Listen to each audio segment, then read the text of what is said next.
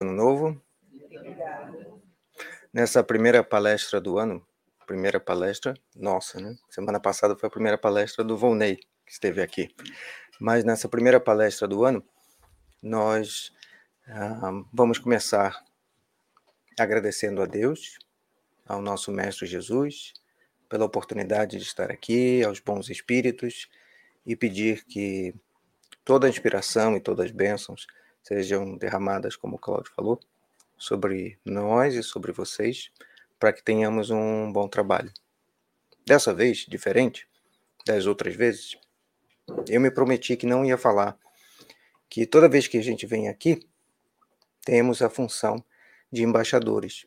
Falei que não ia dizer que quando vemos aqui, temos a responsabilidade de falar sobre o que falan, entendemos do Espiritismo, mas não do que entendemos pessoalmente.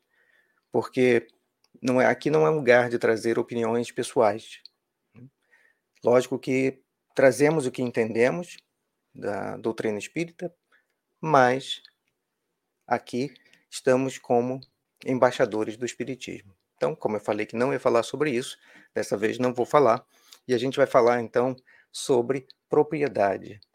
Esse tema é do livro uh, Livro da Esperança, que é de autoria de Emmanuel e Francisco Cândido Xavier. Para quem não conhece, Emmanuel é um guia espiritual do, de Chico Xavier, e esse livro, Propriedade, é a mensagem de número 45. Esse livro foi escrito e publicado para comemoração ou em celebração de 100 anos da publicação do Evangelho segundo o Espiritismo. O Evangelho segundo o Espiritismo foi publicado em 1864 e o Livro da Esperança foi publicado em 1964, em abril, os dois até. E Emmanuel traz para a gente várias lições contidas no Evangelho segundo o Espiritismo, com reflexões e entendimento muito importante para o nosso dia a dia. Essa mensagem é, 45, que é propriedades, nós vamos vê-la aqui, quase que parágrafo por parágrafo, e vamos tentar refletir um pouco, né?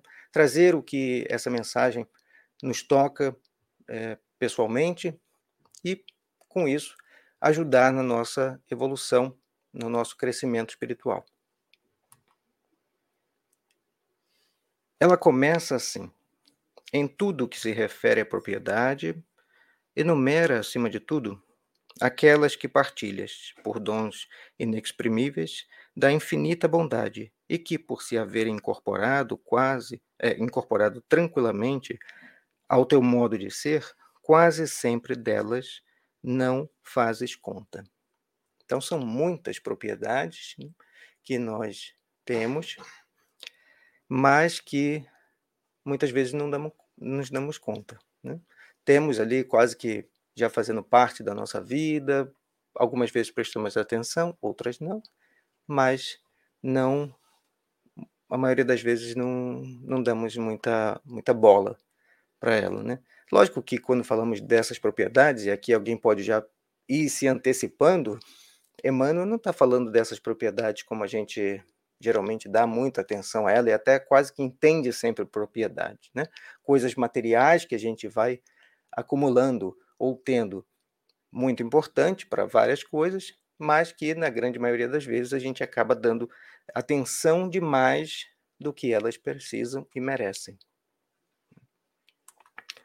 E aí a mensagem continua dizendo assim: diariamente recolhes com absoluta indiferença as cintilações da coroa solar a se derramarem por forças divinas no regaço da terra transfigurando-se em calor e pão. No entanto, basta pequeno rebanho de nuvens na atmosfera para que te revoltes contra o frio. Algumas pessoas podem estar assistindo isso onde é verão agora. Né? Então isso talvez até não faça, não toque tão próximo. Aqui onde nós estamos, no hemisfério norte, é inverno. E particularmente nessa nessa região aqui, o frio muitas vezes é intenso. Então, esses dias para trás, hoje até está chovendo, mas esses dias para trás Teve um dia que fez sol, teve outro dia que ficou nublado, mas no, na grande maioria dos dias o inverno está ficando nublado, fica aquele inverno quase que cinza, né? E a gente às vezes fica pensando assim, poxa, que coisa, né? Já é frio, já temos pouco tempo de, de luz solar, de, o dia, né? Já fica curto. Que coisa ruim. Olha, tem tantas belezas no inverno, né? as diferentes estações do ano, aqui as estações são muito marcadas, né, são demarcadas, então a gente consegue observar as diferentes estações. Tem um que vai preferir o inverno, tem outro que vai preferir o verão, outro vai preferir a primavera ou o outono. Tem gente que vai reclamar de todos. No verão faz muito calor, no inverno faz muito frio. Na primavera, o pólen faz todo mundo, quase todo mundo, ter problema de alergia. No no outono, onde aquelas árvores ficam amarelas, depois vermelhas e as folhas caem todas, também vamos encontrar alguma coisa ruim, seja a, as folhas que vão se é, dissolvendo e gerando uma, um, uma, poeira e também causa alergia, ou quem tem que limpar aquelas folhas todas aqui também é um horror, porque junta um monte. Então, nós podemos ver beleza ou não, felicidade ou infelicidade em todos os pontos. Né?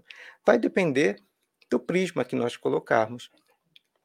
E se a gente olhar o Sol, né, aqui Emmanuel fala sobre o Sol.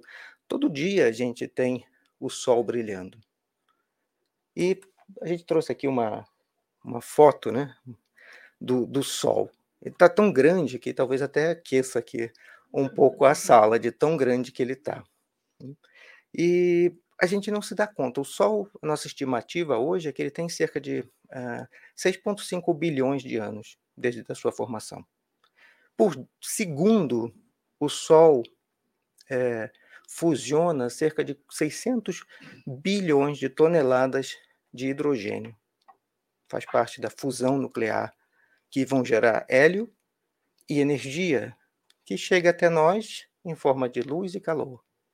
Por segundo. Isso acontece já há 6,5 bilhões de anos, mais ou menos. Mas fica tranquilo, porque o Sol não está velho. O Sol está ali, na nossa, nosso entendimento, que nós conseguimos perceber, o Sol está ali na meia-idade.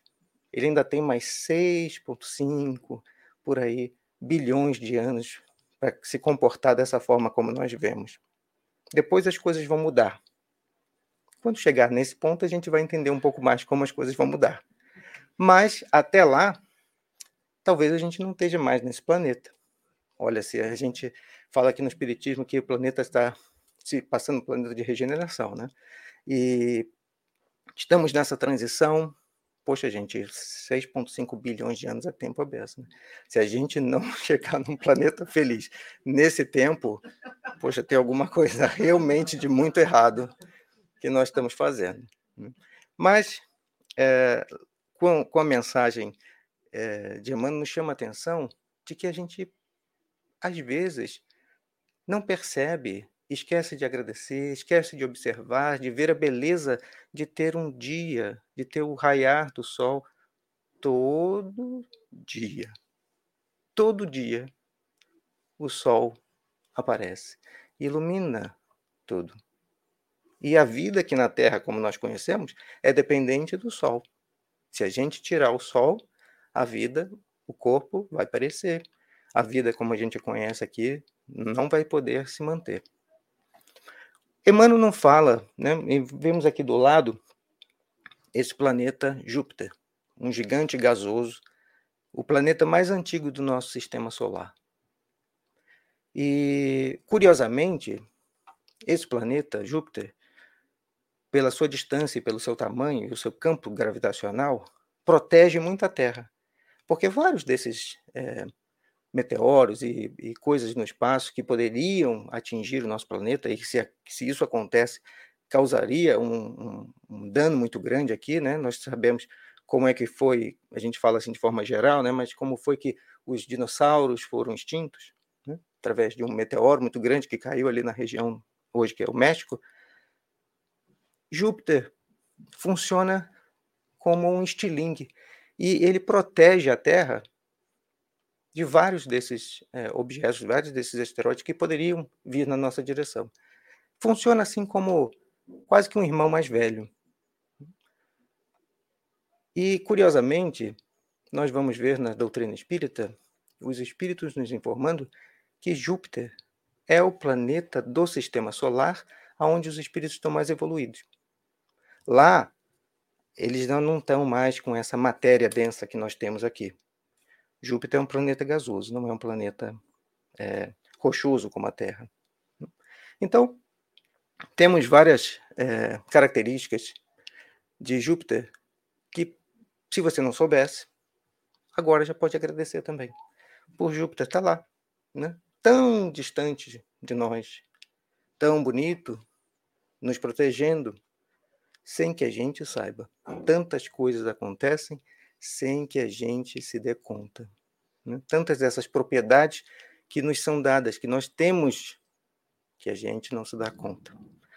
E se você estiver olhando assim o, o, aqui a tela ou em casa, você vai ver esse pontinho ali azul, é a Terra só em escala, né? Não é um defeito ali, é o nosso tamanho.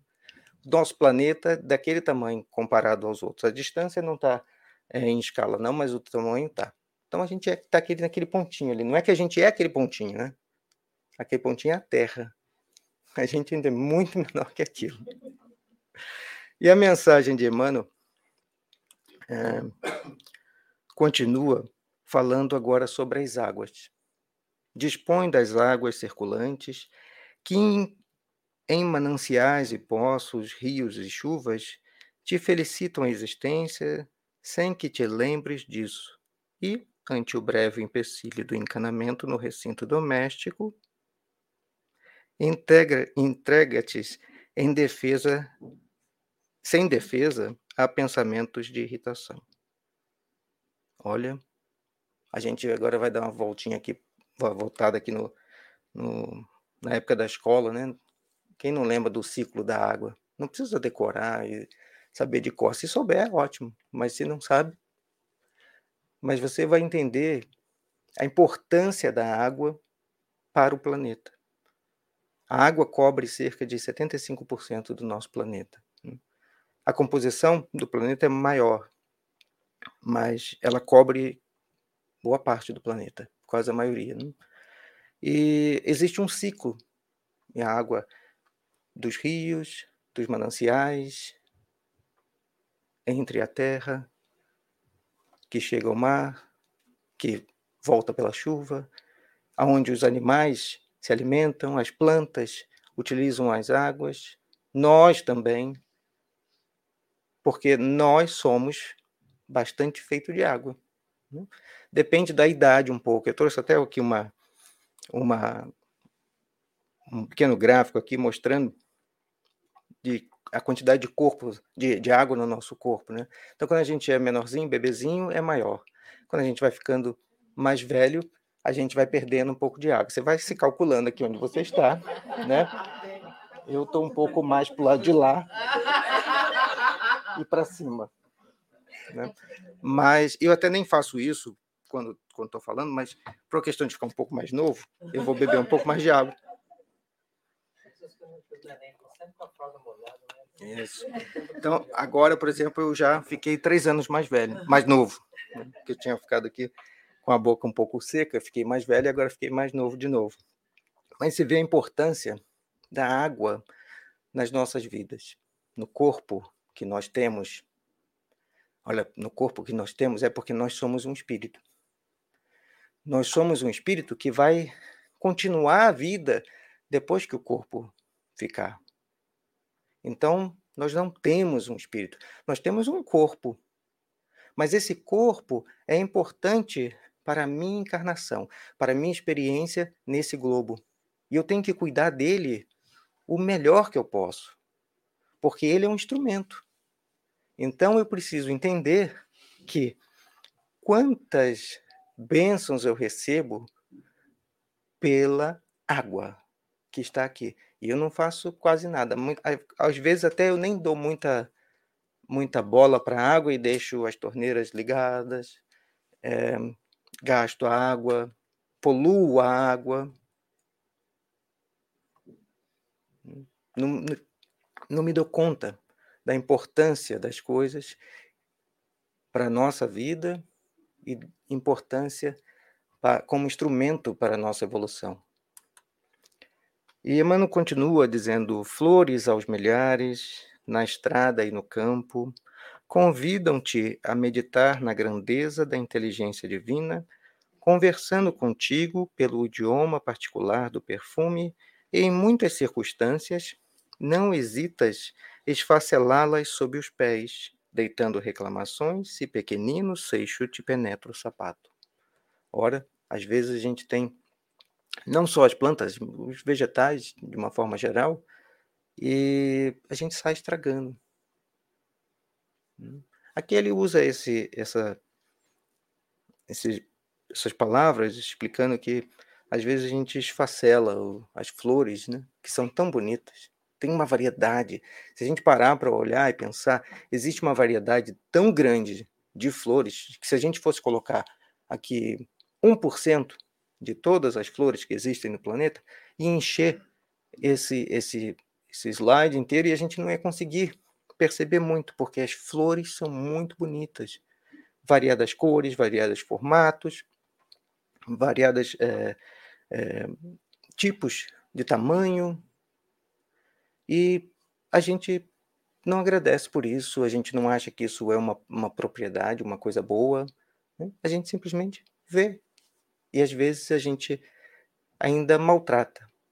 Lógico que tem pessoas que, que gostam das plantas e até conversam com elas. Eu não converso com as plantas, mas tem pessoas que conversam com as plantas. E por uma questão assim cômica, a gente às vezes até brinca e fala assim: será que elas estão respondendo? Mas essas pessoas que conversam com as plantas dizem que sim, que elas é, florescem e crescem mais, né? Mas isso vamos devagar, né? Eu ainda não estou no nível de, ainda de falar com as plantas.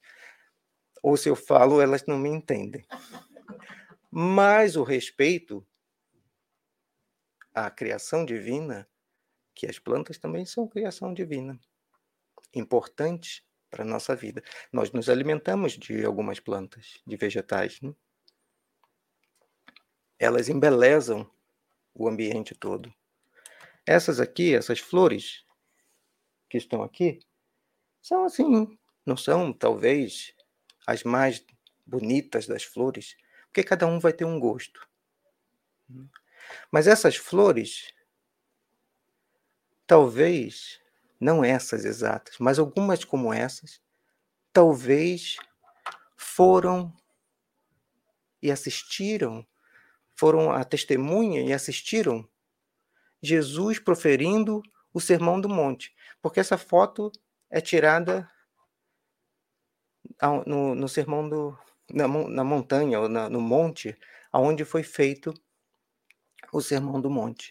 O lugar exato aonde foi o Sermão do Monte, ninguém sabe. Mas foi nesta montanha.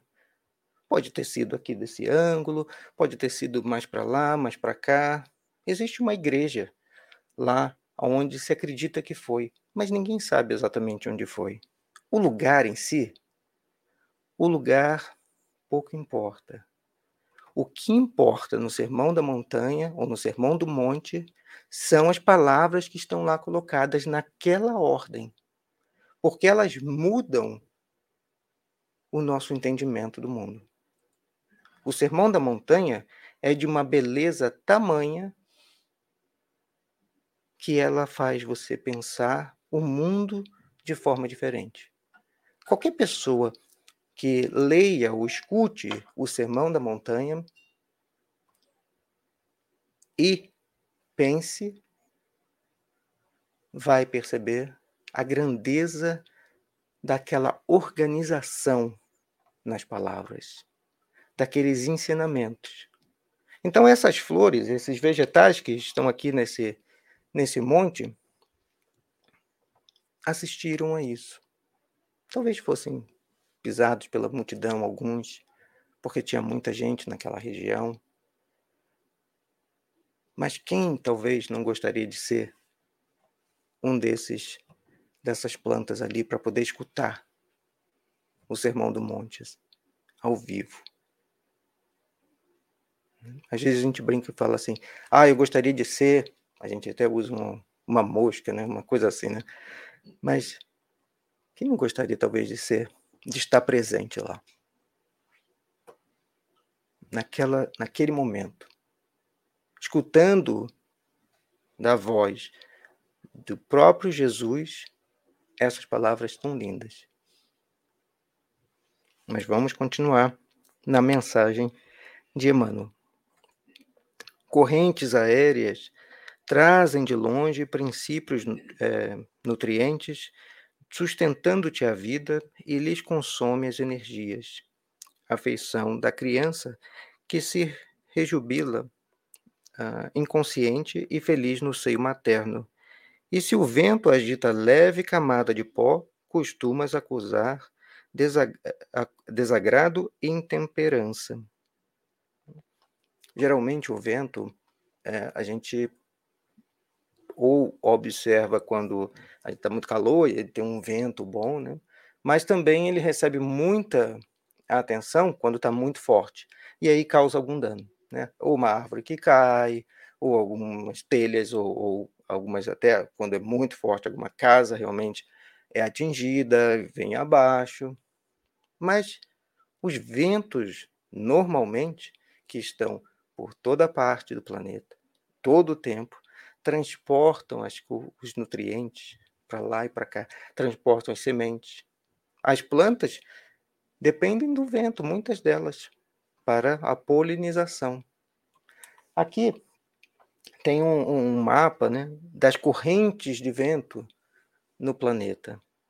E hoje também nós usamos o vento até para gerar energia, assim como o sol também. Né? Temos os painéis solares, usamos os ventos para gerar essas turbinas, gerando essas turbinas nós vamos gerando energia, mas os ventos carregam o pólen, carregam nutrientes, os ventos ajudam as aves em suas peregrinações, as suas distâncias ficam mais curtas. Até mesmo quem viaja de avião, muitas vezes o vento ajuda, porque faz as viagens serem um pouco mais curtas. Então, outro exemplo que Emmanuel nos traz de coisas que nós temos nos dado ali, que não percebemos a, a bondade divina, não percebemos belezas das coisas. E aí notamos o vento quando temos um, um pó subindo do chão, porque o vento foi muito forte, ou temos um, uma árvore caída, uma casa caída. É verdade, existem algumas regiões, principalmente aqui nos Estados Unidos, que às vezes uma pequena rua, uma, uma quase uma cidade inteira é devastada pelo, por esses ventos muito fortes. Mas todo ano isso acontece e a gente nem percebe, a gente nem sabe. Hum? Toda essa mudança. E muitas das coisas que, obviamente, acontecem no nosso planeta são resultados uh, do que nós vemos fazendo, né? na nossa falta de respeito. Mas não vamos entrar nesse assunto hoje. E Mano então continua dizendo Possuis no corpo todo um castelo de faculdades prodigiosas que te enseja pelas ogivas dos sentidos a contemplação e a análise do universo, permitindo-te ver e ouvir, falar e orientar, aprender e discernir, sem que lhe percebas do pronto o ilimitado valor e dificilmente deixas de clamar contra os excedentes que assinalas no caminho dos semelhantes, sem refletir nos aborrecimentos e nas provas que a posse efêmera, da, efêmera disso ou daquilo lhes acarreta a existência. Olha, lógico, nós temos algumas deficiências, algumas doenças, algumas. É, até coisas que muitas vezes as pessoas nascem com aquilo. Né? Mas vamos falar assim de forma geral. Nós todos devemos lembrar dos cinco sentidos que nós temos: né? olfato, audição, paladar, visão e tato. De uma forma geral, nós temos tudo isso, usamos isso todo o tempo e nem prestamos muita atenção. andamos para lá e para cá, fazemos muitas coisas, vemos muitas coisas. Vocês estão vendo agora, né? escutando agora. Talvez até sentindo o cheiro agora, porque eu passei perfume. Mas estão vendo, escutando. E outras coisas estão acontecendo, você não está nem percebendo. Se a gente olhar em quantas coisas acontecem com o nosso corpo sem a gente perceber, por exemplo, coração, média de idade aqui, né? Mais ou menos, aqui sim, em torno de 76 batimentos cardíacos por minuto.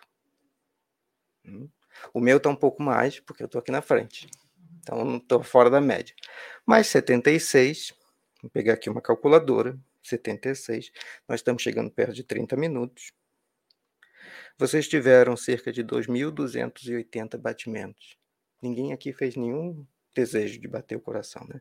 Ele bateu mesmo assim, fez todo o seu sangue circular no seu corpo e todas as células estão recebendo nutrientes e oxigênio para que você possa sobreviver, para que seu corpo possa estar vivo. E você está prestando atenção, ouvindo, vendo. Tudo isso acontecendo e você não fez nenhum esforço. Não fez nenhum desejo que isso acontecesse. Respiração. Uma respiração normal, baseada aqui todo mundo sentado, exceto eu, uh, cerca de 15 é, respira ciclos de respiração por minuto. Ninguém aqui está se preocupando em respirar, né? Todas essas coisas acontecem e nós não nos damos conta, não prestamos atenção. Todas essas dádivas acontecem e nós não estamos olhando para elas, exceto quando nos falta. Quando nos falta a respiração, nós sentimos o quão importante ela é. A mesma com o batimento cardíaco, com a visão, com a locomoção. Né? Recentemente, o mundo passou, ainda estamos ainda, mas o mundo passou por uma grande pandemia. A respiração das pessoas que foram, algumas pessoas que foram afetadas e vieram até a óbito, estava é, envolvida. Algumas pessoas tiveram é, sintomas bem mais brandos, mas perderam o olfato. Então, a gente costuma né, só dar atenção às coisas que nós temos, às propriedades que nos são dadas e as tantas outras coisas boas que nós temos, só costumamos dar atenção quando nos falta. Usamos até o termo quando perdemos. A mesma coisa acontece com o corpo. Temos um corpo saudável, temos um corpo, é, um instrumento adequado para a nossa evolução. Quando nos falta algo, aí damos, sentimos aquela importância. Né? Se agora não consigo andar com tanta desenvoltura, agora eu fico observando e sentindo até um pouco de saudade da época que eu podia andar tranquilamente. Ou se às vezes eu nasci com um problema, eu vejo o quanto é importante aquilo para eu ter. Existem, obviamente, motivos para cada uma dessas coisas. Nós não vamos entrar aqui em detalhes por que, que as coisas são de uma maneira ou de outra, mas tudo tem uma razão. Nada é o acaso.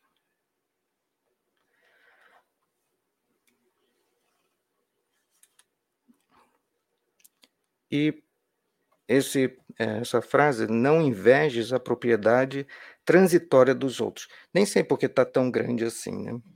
Talvez seja porque é uma frase pequena, ou talvez seja porque ela é importante para a gente. Né? Não invejes a propriedade transitória dos outros. Uma pequena correção, ela deveria estar tá assim, ó bem pequenininha, porque quase todos já não têm esse problema. Então ela deveria estar bem pequena. Lógico que quando o Emmanuel escreveu e o livro publicado, as letras estão todas do mesmo tamanho. Né? Nós aqui que fizemos um pequeno destaque. Mas ela deve estar desse tamanho, porque quase sempre as pessoas invejam as propriedades transitórias dos outros. Por que transitória? Né? Bom, porque essas coisas que nós invejamos, elas não, não, não são nossas. Ó, como não são nossas, né? Bom, se nós entendemos que Deus é o Criador de todas as coisas, todas as coisas, né? tudo pertence a Deus, porque Ele é o Criador de todas as coisas. Nós somos o que se usa o termo de usufrutuário, ou seja, nós somos usuário daquilo que Deus nos concede para usar e tenhamos a consciência de usar bem, né, para que aquilo sirva para um proveito bom e não para a minha queda, para que nós possamos é, continuar e evoluir cada vez mais. Mas é importante que nesse processo de evolução eu entenda que essas propriedades materiais, essas propriedades que a gente dá muita atenção para elas, porque elas nos alimenta o ego e o orgulho, essas propriedades são transitórias. Mas, por incrível que pareça, são essas que a gente inveja nos outros. É a pessoa que comprou alguma coisa, é alguém que conquistou algo. E às vezes a conquista é merecida. A pessoa trabalhou, a pessoa se esforçou. Mas nós queremos aquilo também. Né? A gente às vezes olha né, nessa época de, de Copa do Mundo que passou agora, de futebol, ou em época de Olimpíadas, ou qualquer coisa. Às vezes a gente olha alguém fazendo alguma coisa, né? E a gente fala assim, nossa, que espetáculo. Primeiro parece fácil, porque quem faz muito bem faz parecer fácil. Segundo, a gente queria fazer também. Mas a gente só olha o momento que a pessoa está ali recebendo a medalha ou recebendo o prêmio. A gente não olha, não percebe, ou se percebe, finge que não vê, todo o esforço que ela usou e que ela teve que ter para poder chegar naquele ponto. A gente ignora aquilo e a gente quer só a glória, sem olhar as, uh, as necessidades que são para que as pessoas conquistem as coisas. A mesma coisa para pessoas que conquistam e têm, é, vamos chamar, né, recurso financeiro, ou dinheiro, como a gente chama normalmente. Algumas pessoas recebem heranças, outras recebem é, prêmios de coisa que não é muito comum. A maioria mesmo acaba tendo mais recursos porque trabalha. Honestamente, às vezes. Não é tão difícil de ver, não. Mas nós não percebemos o tanto de sacrifício, de abrir mão de coisas que aquela pessoa fez. E aí invejamos aquele bem. Mas aquele bem é transitório. Né? A gente não acha que é transitório. A gente corre atrás dele como se fosse para sempre. Mas ele é transitório.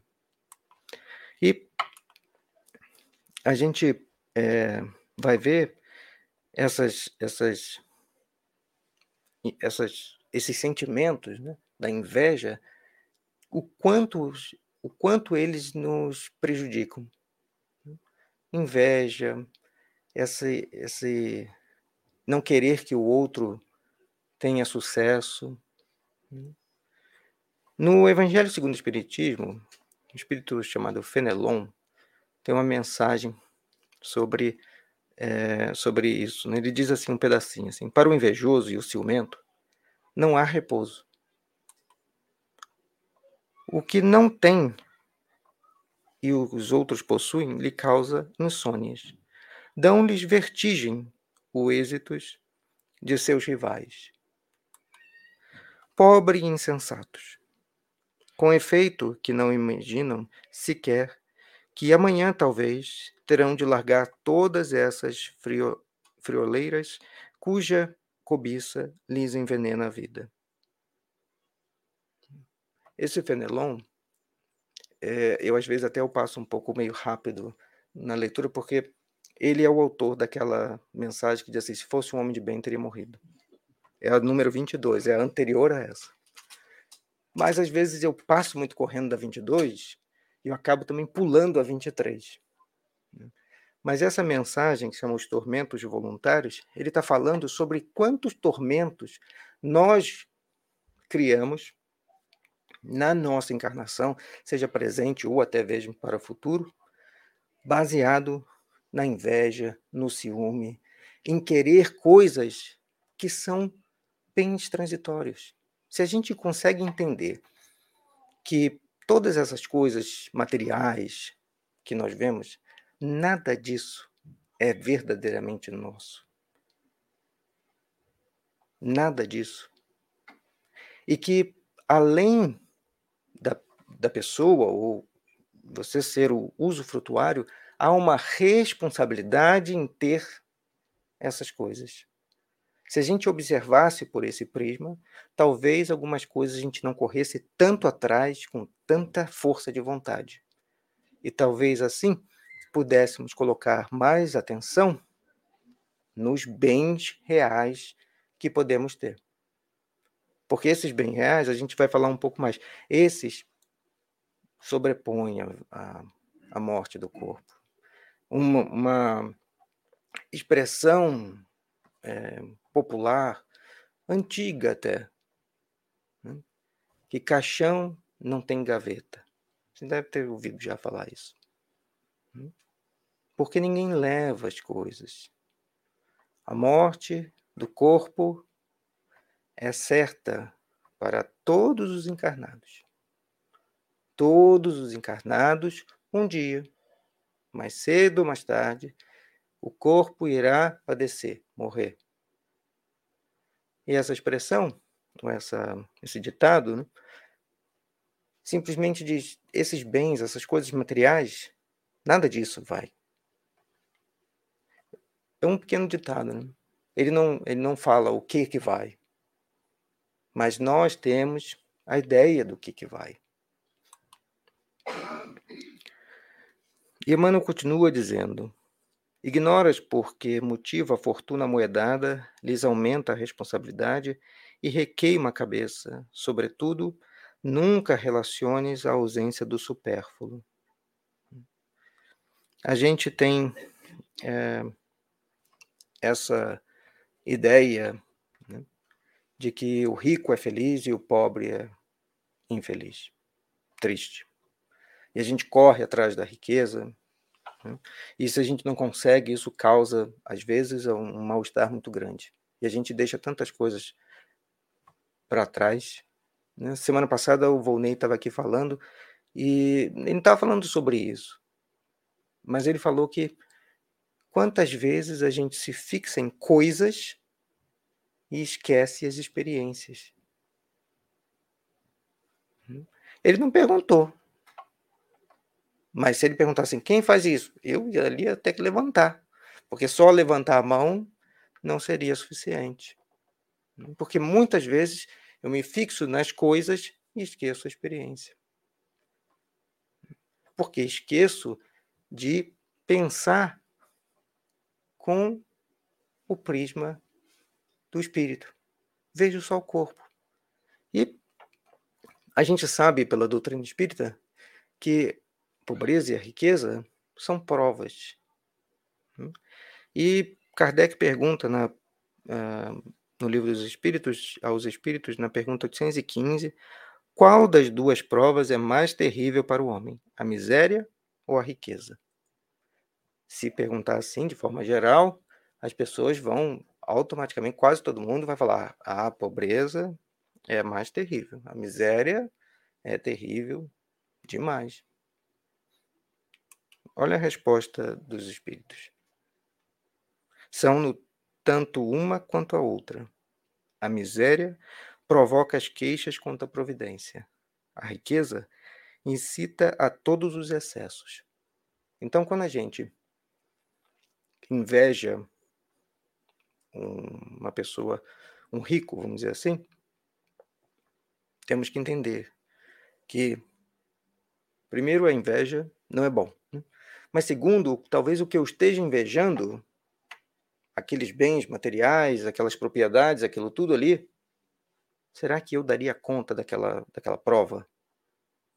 Hum? Ou aquilo seria o motivo da minha queda? Talvez eu não, não seja miserável, né? não esteja é, nessa situação. E não é porque isso é uma prova que a gente não deva estudar, né? Eh, não deve estudar, não deva ajudar.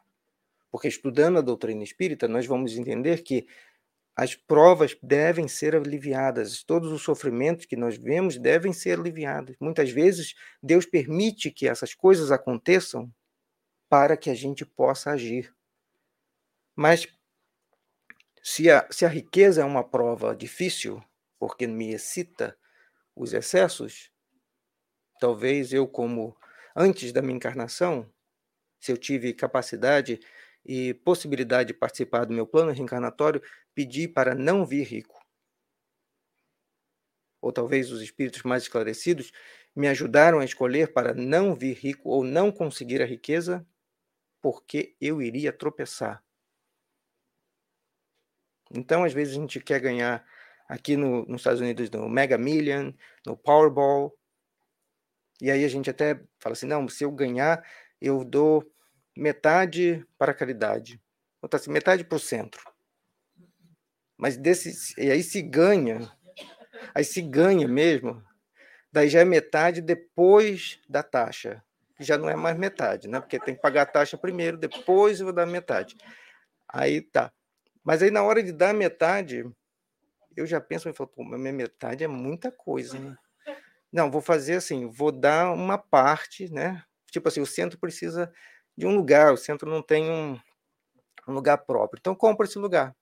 Mas esse lugar que eu vou comprar é muito menos daquela metade que eu falei que ia dar. É uma pequena brincadeira, lógico, né? Para que a gente possa descontrair um pouco, mas essa outra metade que eu fico, imaginemos que eu dei a metade. Essa outra metade que fica comigo. Será que ela não vai ser a, o motivo da minha queda? Se você tem né, é, crescimento suficiente para lidar com isso, ótimo, porque o dinheiro pode ser bem usado. Mas se você não tem, é melhor que não tenha acesso. Porque algumas quedas vão ser terríveis. Porque vão lhe excitar todos os excessos. Você vai ter a impressão de que tudo é possível, não há limites para você. Você vai, vai faltar aquela. As pessoas vão parar de, de, te dizer não, as pessoas vão parar de discordar de você. Todo mundo ao seu redor, né? não é todo mundo, não, mas todo mundo ao seu redor, os novos amigos, vão concordar com tudo que você falar. E assim vai o seu caminho. Quantas pessoas a gente vê nessa situação? Né? Por que, que comigo seria diferente? Se eu tenho entendimento, capacidade para lidar bem com isso, talvez eu consiga resistir essa tentação, essa tentação, essa prova. Se eu não tenho, melhor não ter. Mas tem tantas outras coisas que eu recebo, que eu tenho, tantas outras que eu não dou nem bola às vezes. E que são dádivas, são é, presentes que nós recebemos. Porque no Espiritismo nós entendemos que a vida não é essa aqui. Lógico, essa vida é importante. Né? Ninguém está falando aqui, ah, esquece essa vida, né? vai viver a vida do espírito. Não é isso. Mas a vida principal é a do espírito. É essa que vale, é essa que vai continuar. A vida do corpo vai acabar. Um dia vai. Mas não é tão legal, tão bonito, que todo esse sentimento que nós temos, tudo isso continua. Olha, isso é fantástico. Se tudo acabasse no túmulo, seria muito ruim. Mas Deus é muito bom. Então, tudo que nós sentimos um pelos outros, aquele que a pessoa que você ama, ou as pessoas que você ama, tudo isso vai continuar, porque esses sentimentos seguem. As coisas que você tinha, as casas, ou casa, ou carro, ou roupa, o que for que você. Tudo isso fica. Tudo isso vai ficar para trás. Mas os bons sentimentos, o jeito, o seu é, interior, como nós nos referimos, tudo isso segue. Tomara que seja um interior legal, né? Porque se não for legal, também vai seguir. E vai precisar ser tra trabalhado. Mas todos os sentimentos seguem. E uh, Emmanuel termina dizendo assim: Considera os talentos imperecíveis que já retens na intimidade da própria alma e lembra-te de que transportas no coração e nas mãos os recursos inefáveis de estender infinitamente os tesouros do trabalho e as riquezas do amor. Uh, peraí, calma. Foi meio adiantado. Inefáveis quer dizer que não precisa descrever, né? Hum, indescritível. Mas são vários. Então, ele nos lembra que nós temos esses tesouros, esses talentos no nosso coração, na nossa mão. Hum? O Livro dos Espíritos nos informa na pergunta 621 que as leis divinas estão na nossa consciência. Então, por mais que a gente né, às vezes fale assim, eu não sabia muito bem como agir, mas se parar um pouquinho, se pensar um pouquinho, vai saber sim como agir. Basta a gente querer fazer o que é o certo para o espírito, não sempre para o corpo, porque nós somos espírito, fundamentalmente, e não corpo. E temos as nossas mãos, né? tantas coisas que temos em nossas mãos as mãos como uma representação de toda a ação que nós podemos ter. Porque se fosse assim, pessoas que tivessem uma deficiência na mão estariam desprivilegiadas. E Deus não seria justo. Mas se Deus é infinitamente justo e bom, isso é uma, um jeito que nós temos de representar a ação. Porque toda ação requer vontade. E a caridade, como ela é colocada na doutrina espírita de forma tão sublime, é. Se for para mim, não posso atender, não. Depois ligo mais tarde. Mas a caridade é o amor em ação. Quando Paulo escreve o poema Ágape, está em grego, ágape, é um tipo de amor. Tem vários outros tipos de amor. Quando foi traduzido e de algumas línguas até chegar ao português, está escrito o amor. Mas não é o amor que uma pessoa tem pela outra, assim, de forma a formar um casal. Não é esse tipo de amor. Esse amor chama o, chamava outro, é outro jeito em, em, em grego. Também não é o amor filial, também não é esse. Ágape é a caridade, é o amor que move as ações do bem do próximo. Então, quando a gente lê aquele poema tão bonito, o poema do amor, a gente tem que entender assim. Por isso que no Evangelho segundo o Espiritismo está a caridade que é tão importante porque ela está na, na possibilidade de qualquer pessoa. Tenha você mão ou não, tenha você dinheiro ou não, tenha você qualquer coisa ou não, porque não há ninguém que não possa fazer alguma caridade. Tem sempre alguma coisa que você pode fazer, seja beneficência. Você pode sim ajudar quem está passando por necessidade com recursos financeiros. Você pode sim dar um prato de comida para quem está precisando. Mas se você não tem, você também pode dar um ombro para quando alguém chora. Pegar um pedacinho de papel para enxugar as lágrimas. Dar uma palavra de estímulo. Hum?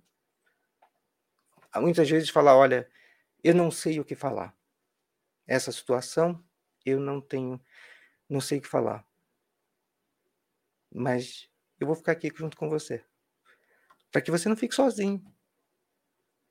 E às vezes isso é um importante para aquela pessoa, porque às vezes ela tem dinheiro, às vezes ela tem comida, às vezes ela tem roupa, às vezes ela tem liberdade, mas às vezes ela não tem paz. Às vezes ela não tem ninguém naquele momento para estar do lado dela. Então a caridade tem uma diversidade tão grande de possibilidades que é impossível existir alguém que não possa exercer a caridade. É isso que está no, no, no Evangelho segundo o Espiritismo. Todos podem fazê-la. Das mais diversas, diversas formas. E quando Jesus é, teve é, caminhando entre nós, aqui no capítulo 16 do Evangelho, segundo o Espiritismo, no item 9, Pascoal começa é, o seu texto falando assim: O homem só possui em plena propriedade aquilo que lhe é dado levar deste mundo. Certa vez, Jesus, alguém chegou para ele e falou: ah, Eu quero lhe seguir. E ele falou: Olha, o, o, as raposas têm suas tocas, os pássaros têm o seu ninho, mas o filho do homem, ou seja, o filho de Deus, esse não tem aonde encostar a cabeça, não tem uma pedra para encostar a cabeça, porque ele não tinha propriedade, ele não tinha nada daquelas coisas que eram vistas naquela época e até hoje como sendo propriedades, bens, então, você tem certeza que você quer me seguir? Mas ele tinha e tem em abundância todos desses bens e propriedades que seguem na vida: bondade, amor, caridade, tudo isso e muito mais. Desse ele tinha ao extremo.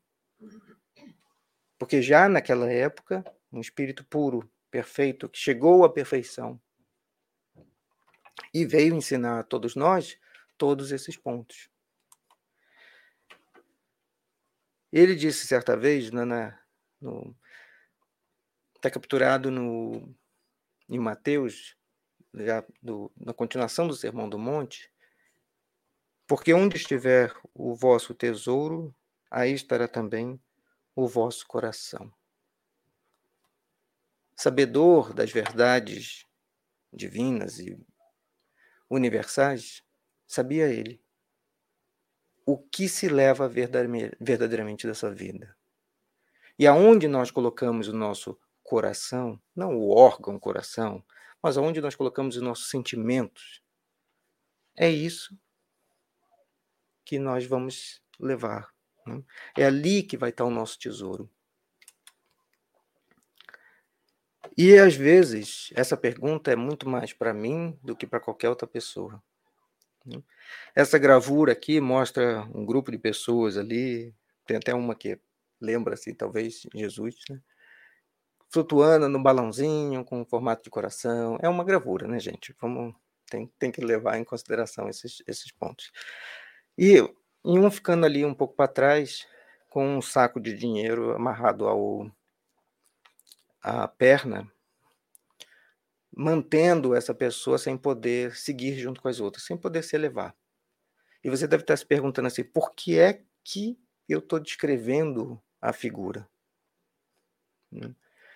Porque se alguém está escutando o que nós estamos falando e não pode ver, ela vai ter uma ideia mais ou menos, do que essa figura representa.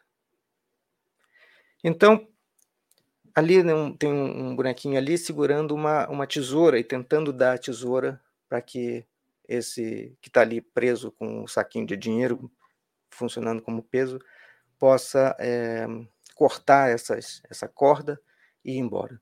Todo mundo entende mais ou menos o que essa gravura está falando, né? Que o dinheiro ali está segurando essa pessoa, impedindo que ela alcance voos mais altos. É uma representação, é uma gravura. Não necessariamente pode ser o dinheiro, pode ser outras coisas qualquer. Mas são coisas materiais que nos prendem aqui, a terra. A terra é boa. A terra é aonde nós temos que evoluir. Mas nós temos que entender que nós não somos o corpo, nós somos o espírito. E essas coisas da terra, todas elas vão passar, tudo é transitório. Tudo que nós temos, devemos fazer bom uso, nós somos usufrutuários de tudo que tem aqui. E se temos acesso, devemos fazer bom uso. Mas nada disso será levado conosco. Então, se precisar cortar esse essa, essa corda que nos prende ali, é preciso cortar. E até quando a gente vai esperar isso? Porque que pessoas que não conhecem os ensinamentos espíritas, ou até a gente às vezes brinca, as pessoas que são simpatizantes do espiritismo, mas não são espíritas, essas não, a gente não está levando em consideração agora com essa pergunta.